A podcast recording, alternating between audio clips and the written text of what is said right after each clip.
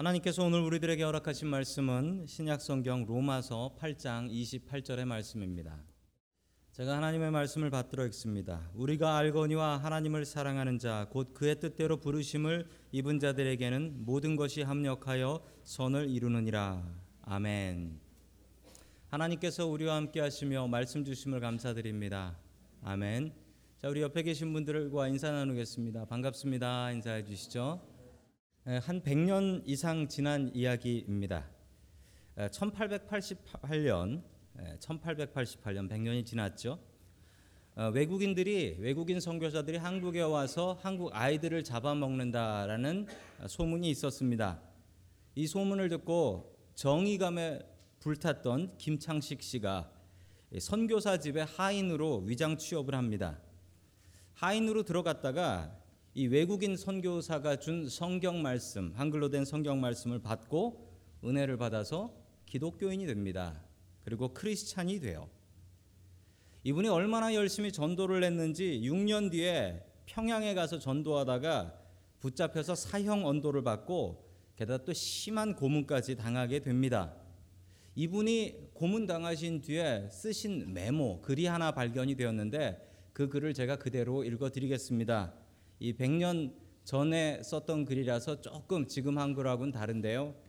제가 읽어드리겠습니다. 예방비장 신덕균 씨가 분부하되 너희들을 죽일 터이로되 내 용서하고 물어볼 말이 있노라. 너희가 이제라도 나가서 돌을 배반하고 하나님을 욕하면 살 것이요. 그렇지 않으면 죽이겠다 하고 하나씩 물었다. 처음 김호세에게 물으니 이 호세는 한국 사람입니다.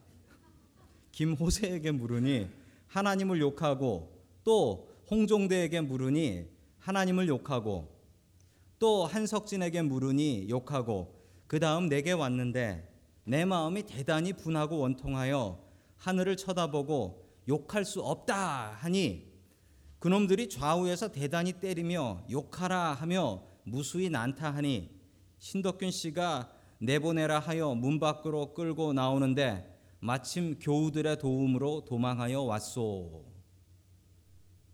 이분이 도망해 와가지고 치료를 받으면서 썼던 메모의 글입니다. 이분이 누구냐면 한국의 바울이라고 소문난 김창식 성도님의 이야기입니다.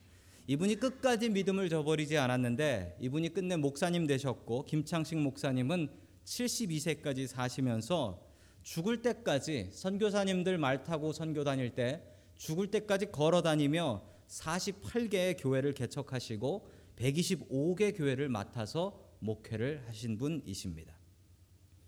이런 신앙의 선배들의 순교의 각오가 있었기 때문에 한국 교회가 이토록 든든한 줄로 저는 분명히 믿고 있습니다.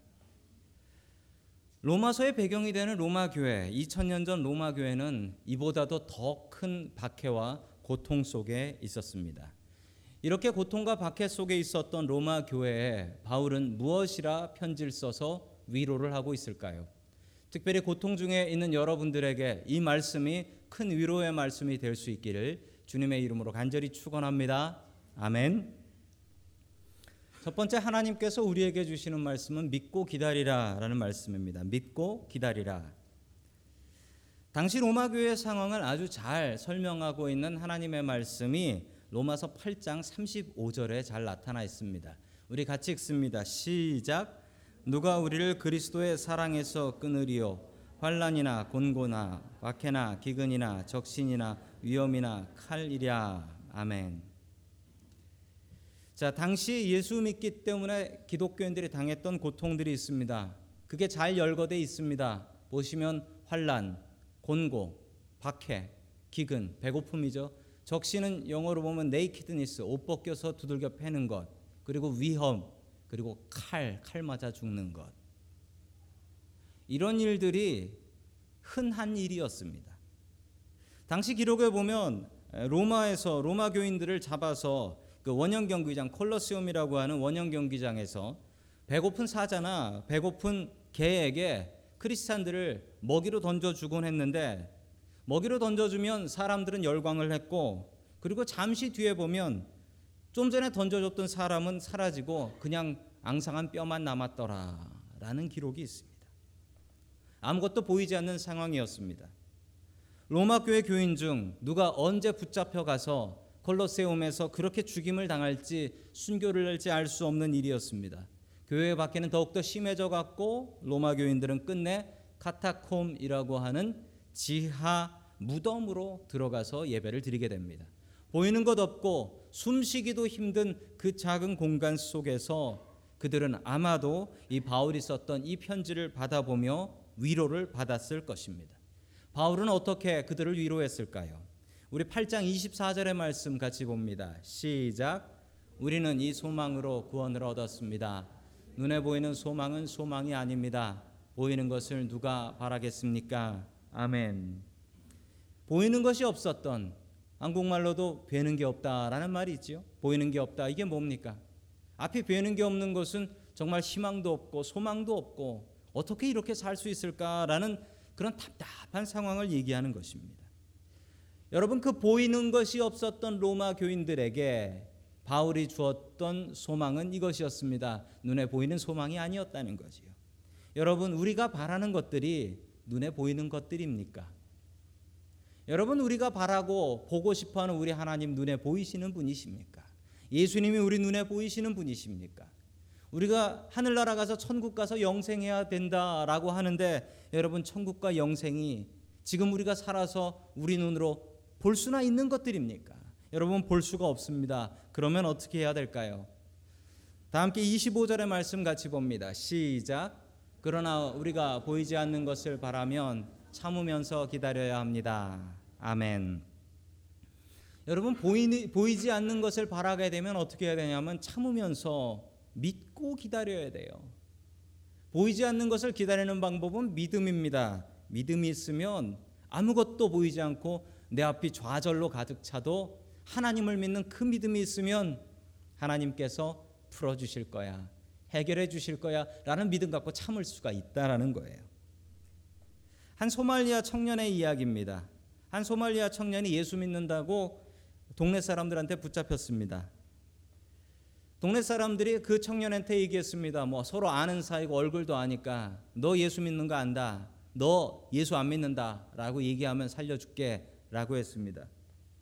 그러자 이 청년은 나는 죽어도 예수님 부인 못해 라고 얘기했습니다. 그러자 어떻게 했냐면 그 예전에는 누가 박해당하다가 순교했다라고 하면 말로 듣고 글로 봤는데 요즘은 아프리카 사람들도 전화기가 있어서 이렇게 사진을 찍어놨네요. 참 안타까운 일이에요. 동네 사람들이 저 청년을 반쯤 묻었습니다. 그리고서 너 이래도 예수 믿을래?라고 했습니다. 그러자 이 청년이 나 그래도 예수 믿을래. 라고 하고 동네 사람들이 돌로 쳐서 죽였습니다. 여러분 아무것도 보이지 않는 그 상황에 이 청년은 도대체 무엇을 보고 순교할 수 있었을까요? 여러분 보이는 것은 분노에 가득 찬 동네 사람들 그리고 날라오는 돌덩어리인데 이 청년은 무엇을 보았을까요? 보이지 않는 소망을 보았던 것입니다. 여러분 지금도 북한에서 지하교회 성도들이 잡혀서 사형당하는 일은 너무도 자주 있는 일이어서 신문에 나오지도 않습니다. 얼마 전 오레곤에 있었던 어떤 대학에서는 교회 다니는 사람들만 잡아가지고 총으로 쏴서 죽인 사건도 있었습니다. 여러분 먼 나라 이야기가 아닌 것입니다. 여러분 그러나 우리에게 믿음이 있으면 하나님을 믿는 믿음이 있으면 참고 기다릴 수 있습니다. 나에게 보이는 것들이 수많은 군중들의 날라오는 돌들이다 할지라도 우리는 분명히 믿음이 있으면 지키고 싸우고 이길 수 있습니다. 여러분에게는 그 믿음이 있습니까? 음식점 하시는 분들이 공통적으로 하는 얘기가 있습니다. 음식은 블랭크 무엇이다라고 하면 여러분 음식은 뭐라고 하시겠습니까?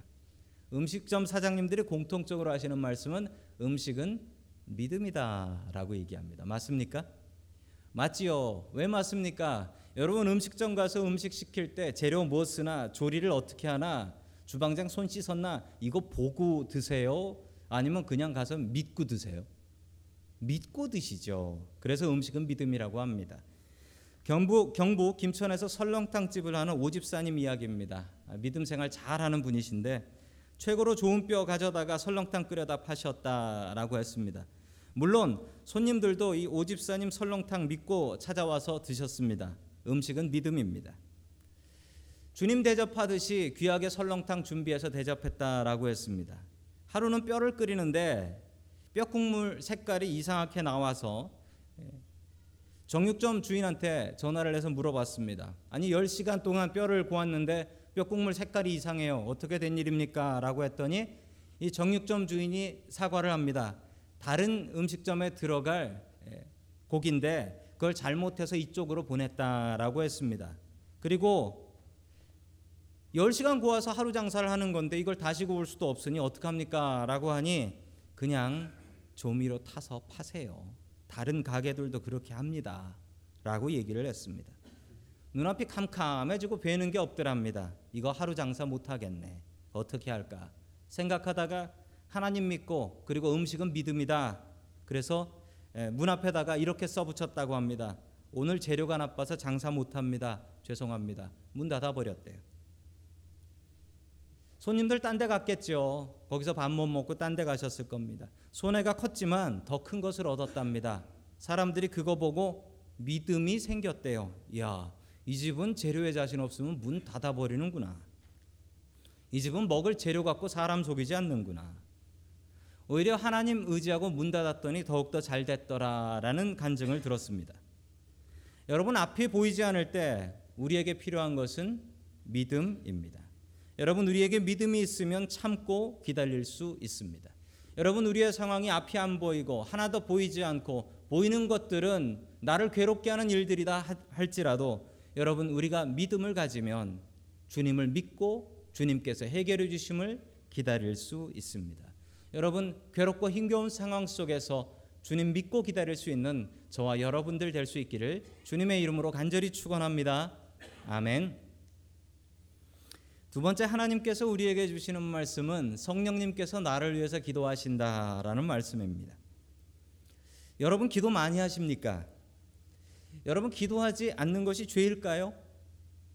여러분 성경은 이렇게 이야기하고 있습니다. 우리 사무엘상 12장 23절 같이 봅니다. 시작. 나는 당신들이 잘 되도록 기도할 것입니다. 내가 기도하는 일을 그친다면 그것은 내가 하나님께 죄를 짓는 것입니다. 아멘. 우리가 하나님 믿고 살면서 기도하지 않는 게 무엇이라고 합니까? 죄다. 분명히 얘기합니다. 내가 하나님께 죄 짓는 것, 기도하지 않는 것 죄라고 합니다. 여러분 부부간에요. 대화를 하나도 하지 않고 사는 부부가 있다라고 생각해 보시죠. 정상입니까? 어, 끄덕이는 분이 계신 것 같아요. 정상 아닙니다. 여러분 부부간에 대화가 없으면 그건 정상이 아니죠. 여러분 우리가 하나님 믿고 살아가면서 하나님의 종이다, 하나님의 자녀다라고 이야기하면서 여러분 종이 주인하고 얘기하지 않으면 주인의 명령을 듣지 않으면 그게 종입니까? 여러분 그 이상한 종이지요. 여러분 우리가 기도하지 않으면 그거 죄 짓는 겁니다. 여러분 그런데 우리가 살다 보면 기도 안 나올 때 있습니다. 정말 기도 안 나올 때가 있어요. 내 상황이 너무 괴롭고 힘겨워서 기도하려고 앉기도 싫고 기도하려고 앉아도 한마디 얘기도 기도도 나오지 않을 때가 있어요. 여러분 그럴 때 어떻게 해야 될까요? 여러분 로마서 8장 26절이 우리에게 답을 주고 있습니다. 같이 봅니다. 시작. 이와 같이 성령도 우리의 연약함을 도우시나니 우리는 마땅히 기도할 바를 알지 못하나 오직 성령이 말할 수 없는 탄식으로 우리를 위하여 친히 간구하시느니라. 아멘. 우리가 마땅히 기도할 바를 알지 못한다. 앉아서 기도하려고 해도 도대체 뭘 기도해야 될지도 모르겠고 내 마음이 너무 괴로워서 앉아서 기도하는데 그냥 한숨만 나오고 좌절의 절망의 소리만 나올 때 그때 누가 기도하시나 성령님께서 내 안에 계신 성령님께서 나를 위해서 기도하신다라고 성경은 분명히 이야기하고 있습니다. 여러분 저도 살면서 목사지만 저도 기도가 안 되던 때가 손꼽아 보면 있어요. 아니 꽤 많이 있는 것 같아요. 너무 힘들 때 목사인데도 기도가 안 나와요. 기도가 그냥 좌절의 한숨만 나올 때가 있습니다. 특히 제가 기억나는 건 저희 둘째 아들 병원 입원해 가지고 22일 동안 입원해 가지고 평생 장애 안고 살지도 모른다라는 그 얘기를 들었을 때 하늘이 노래지고 보이는 게 하나도 없고 성전에 앉아서 기도하려고 앉았는데 기도가 안 나오고 그냥 한숨만 나와요. 그럴 때가 있어요. 여러분 그렇게 고통스러울 때 누가 기도하신다?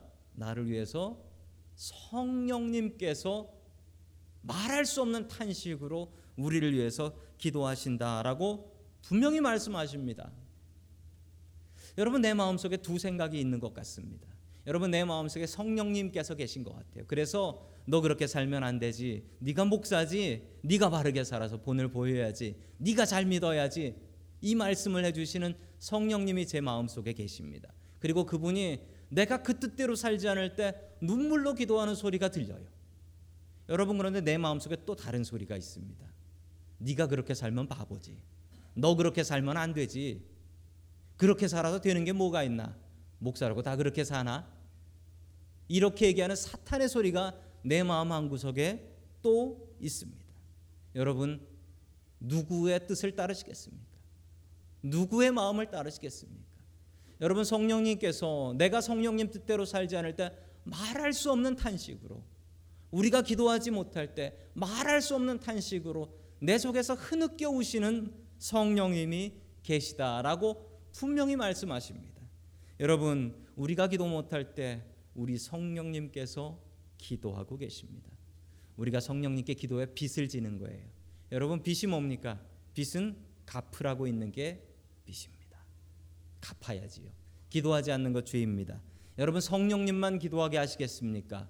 여러분 우리가 스스로 기도해서 이 기도의 빚 서로에게 지고 또한 서로에게 갚아가는 저와 여러분 될 수 있기를 주님의 이름으로 간절히 축원합니다. 아멘. 세 번째 마지막으로 하나님께서 우리에게 주시는 말씀은 하나님께서 우리를 선한 길로 인도하신다라는 말씀입니다. 하나님께서 우리를 선한 길로 인도하신다. 저는 대학 때 전공 major를 그 social work 사회복지를 했습니다. 사회복지를 전공했는데 저는 이 전공이 너무나 싫었습니다. 왜 싫었냐면 제가 원했던 전공이 아니었어요. 물론 제가 쓰기는 썼죠. 쓰기는 썼는데 예전에는 저 대학 입학할 때는 1지망, 2지망, 3지망이라는 게 있었는데 설마 하는 생각으로 3지망으로 적은 게 이거였어요. 그러니까 첫 번째, 두 번째 다 떨어지고 세 번째로 여기가 붙은 거였기 때문에 제가 만족스럽지 못하게 뭐 4년을 학교 다니면서 참 내 공부하는 게 좋다라고 생각해 본 적은 거의 한 번도 없었던 것 같습니다. 왜 그렇게 됐냐면 저를 중학교 때부터 키워주신 전도사님이 계셨습니다. 저보다 10살 많으신 젊은 전도사님이셨는데 저의 신앙과 기도와 저의 신앙의 모든 것을 가르쳐 주신 저의 신앙의 멘토였습니다. 그 전도사님이 어느 날 제가 대학 입학 시험을 준비하고 있었을 때였는데 저에게 와서 이상한 말씀을 하셨어요. 무슨 말씀이냐면 그분은 뭐 대학 졸업하고 대학원까지 마치신 분이었는데 저에게 와서 뭐라고 말씀하셨냐면 그 목사도 좋은 대학을 나와야 돼라고 생각한다라고 이야기하시면서 이분이 저랑 같이 접수를 해가지고 그때 접수를 같이 하면 같이 시험을 봤거든요. 제가 앞에 앉고 본인이 뒤에 앉을 테니 답을 보여달라는 것이었습니다. 이분은 공부를 아예 안 했거든요. 대학 입학 시험 준비를. 저는 농담인 줄 알았는데 접수하러 갔는데 그분이 와서 저를 기다리고 있더라고요. 접수를 했어요, 그분도. 그래서 시험을 그분하고 치는데 뭐 저는 절대 보여주지 않았죠. 그건 하나님께 부끄러운 일이니까. 근데 저는 그 사실만으로도 너무 충격적이어서 시험을 망쳤습니다. 물론 공부 못해서 못 치고 저러는구나 생각하는 분도 계실 수 있지만 뭐 그건 하나님이 아시는 거고요. 시험을 망쳤어요. 그래서 삼지망에 붙었습니다. 저에게는 아주 큰 충격이었고 그 충격 때문에 저는 평생 뭐 어린 나이였지만 다녔던 교회를 떠날 수밖에 없었습니다. 도저히 그 전사님 설교를 못 듣겠더라고요. 지금 생각해 보면 제가 좀 미숙했던 것 같습니다. 그런데 제가 지금 그거보다는 더 많은 세월을 살아오면서 하나님께서 그 일을 어떻게 풀어주셨나 바라보면 하나님께서 그 잘못된 일을 바르게 풀어주신 것을 제가 간증할 수밖에 없어요. 여러분 저희 교회가 노숙인 봉사를 지금 7년째 하고 있는데 노숙인 봉사 시작하게 된 이유가 뭘까요? 예, 제가 그거 전공했기 때문에 사회복지 전공했기 때문에 시작한 것입니다. 그리고 제가 미국 가서 이제 목회학 박사 공부하러 왔는데 졸업을 했는데 졸업한 토픽도 교회 사회복지로 노숙인 노숙인 복지로 했습니다. 물론 그때 그 전도사님이 그 욕심을 부린 것은 참 잘못한 일이라고 생각합니다. 그러나 하나님께서는 그걸 통해서 제 인생이 망가지게 하지 않으셨고 하나님께서 그 일을 통해서 제 인생을 더 바른 길로 풀어 주셨습니다. 그러면서 속으로 생각하길 그때 그러길 참 잘했지 그 생각까지 들어요. 여러분 그때부터 제가 성경 말씀 중에 가장 사랑하는 말씀이 하나 생겼습니다. 로마서 8장 28절 말씀 같이 봅니다. 시작. 우리가 알거니와 하나님을 사랑하는 자 곧 그의 뜻대로 부르심을 입은 자들에게는 모든 것이 합력하여 선을 이루느니라. 아멘. 나의 상처와 나의 괴로움도 하나님께서 그것 때문에 나 망하게 하지 않으시고 합력해서 어떻게 된다고요? 선을 이루게 하시는 역사를 저는 삶을 통해서 체험했습니다. 여러분 잠시 있으면 이런 경기가 벌어진다고 해요. 아시지요? 한국의 바둑 이세돌 구단하고 알파고 구글의 알파고 컴퓨터 프로그램하고 바둑을 둬서 사람이 이기나 컴퓨터가 이기나 대결을 한다라고 합니다. 여러분 왜 바둑인 줄 아십니까? 사람이 머리 쓰는 경기 중에 게임 중에 가장 많이 머리를 쓰는 게 이 바둑이라고 합니다. 저는 봐도 잘 모르겠어요. 여러분 그런데 하나님의 바둑, 하나님의 인생 인생됨은 계획하심은 여러분 저 바둑하고는 비교할 수가 없어요. 제 인생만 생각해봐도 하나님께서 어떻게 내 인생에 이런 수를 쓰셨을까? 이거 악수라고 생각했는데 기가 막히게 풀리는 걸 보면서 이야 하나님의 한 수 한 수는 정말 감당할 수가 없구나 이것을 제가 느낍니다. 여러분 바울이 그것을 고백합니다. 우리 로마서 1장 13절의 말씀 같이 봅니다. 시작 형제 자매 여러분 여러분은 이것을 아시기 바랍니다. 나는 여러분에게 가려고 여러 번 마음을 먹었으나 지금까지 길이 막혀서 뜻을 이루지 못하였습니다. 아멘. 바울이 3차 전도 여행을 갈 때 이 로마서를 썼다라고 합니다. 바울이 3차 전도 여행을 갈 때 어느 지역을 갔냐면 그리스라는 지역을 갔습니다. 그리스 선교를 했는데 여러분 그리스와 로마, 이탈리아는 바로 옆 동네거든요. 옆에 나라거든요. 가려면 갈 수 있을 나라인데 바울이 여러 번 로마 교회에 가서 전 세계 수도라고 하는 로마에 가서 복음을 증거하고 싶었는데 하나님께서 그 길을 막으셨고 그 뜻을 이룰 수 없었다라고 바울은 고백을 하고 있습니다. 그래서 안타까운 마음으로 이 편지를 씁니다라고 이야기를 하지요. 물론 그 뒤에 바울은 죄수의 신분으로 로마에 가기는 합니다. 여러분 바울은 자신의 길이 막혔을 때 이 하나님 일 하겠다는 건데 왜 길이 막힐까요? 길이 막혔을 때 그는 좌절하고 실망하지 않고 로마서를 썼습니다. 내가 못 가면 편지라도 보내야지 좌절하지 않고 편지를 썼지요. 여러분 황제에게 박해당했던 로마 교인들에게 바울의 이 편지는 큰 위로와 능력이 됩니다.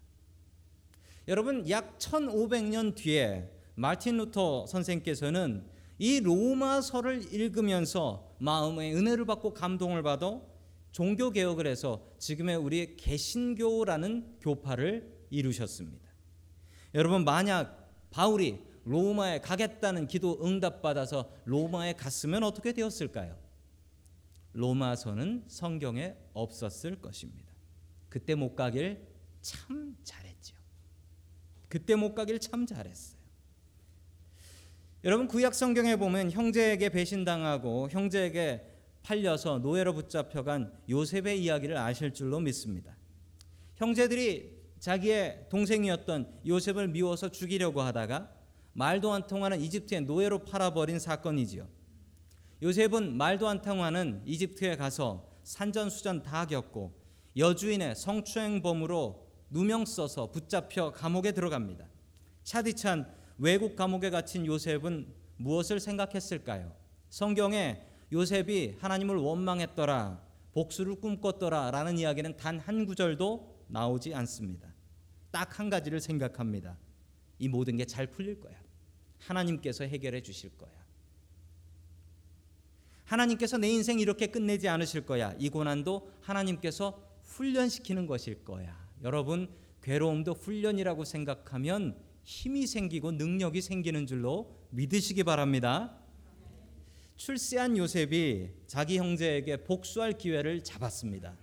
그때 요셉이 아주 은혜로운 말씀인데 너무 은혜로워서 섬짓할 만큼 은혜로운 말씀을 하나 합니다. 우리 다 함께 창세기 45장 8절 봅니다. 시작. 그러므로 실제로 나를 이리로 보낸 것은 형님들이 아니라 하나님이심. 하나님이 나를 이리로 보내셔서 바로의 아버지가 되게 하시고 바로의 온 집안 최고의 어른이 되게 하시고 세우신 것입니다. 아멘. 요셉이 하나님을 믿었습니다. 이 모든 것이 합력해서 선을 이룬다. 바울도 이것을 믿었습니다. 하나님 제대로 믿으면 이 고백을 하게 됩니다. 여러분 요셉은 고통 중에서도 좌절하지 않고 하나님 믿었습니다. 여러분이 당하고 있는 고통과 고난은 무엇입니까? 지금 앞이 보이지 않는 고난 중에 있으십니까? 기도도 되지 않고 기도해도 응답도 되지 않는 상황 중에 있으십니까? 여러분 살다 보면 그런 날도 있습니다. 여러분 그때 우리가 해야 될 것은 무엇입니까? 하나님을 믿는 것입니다.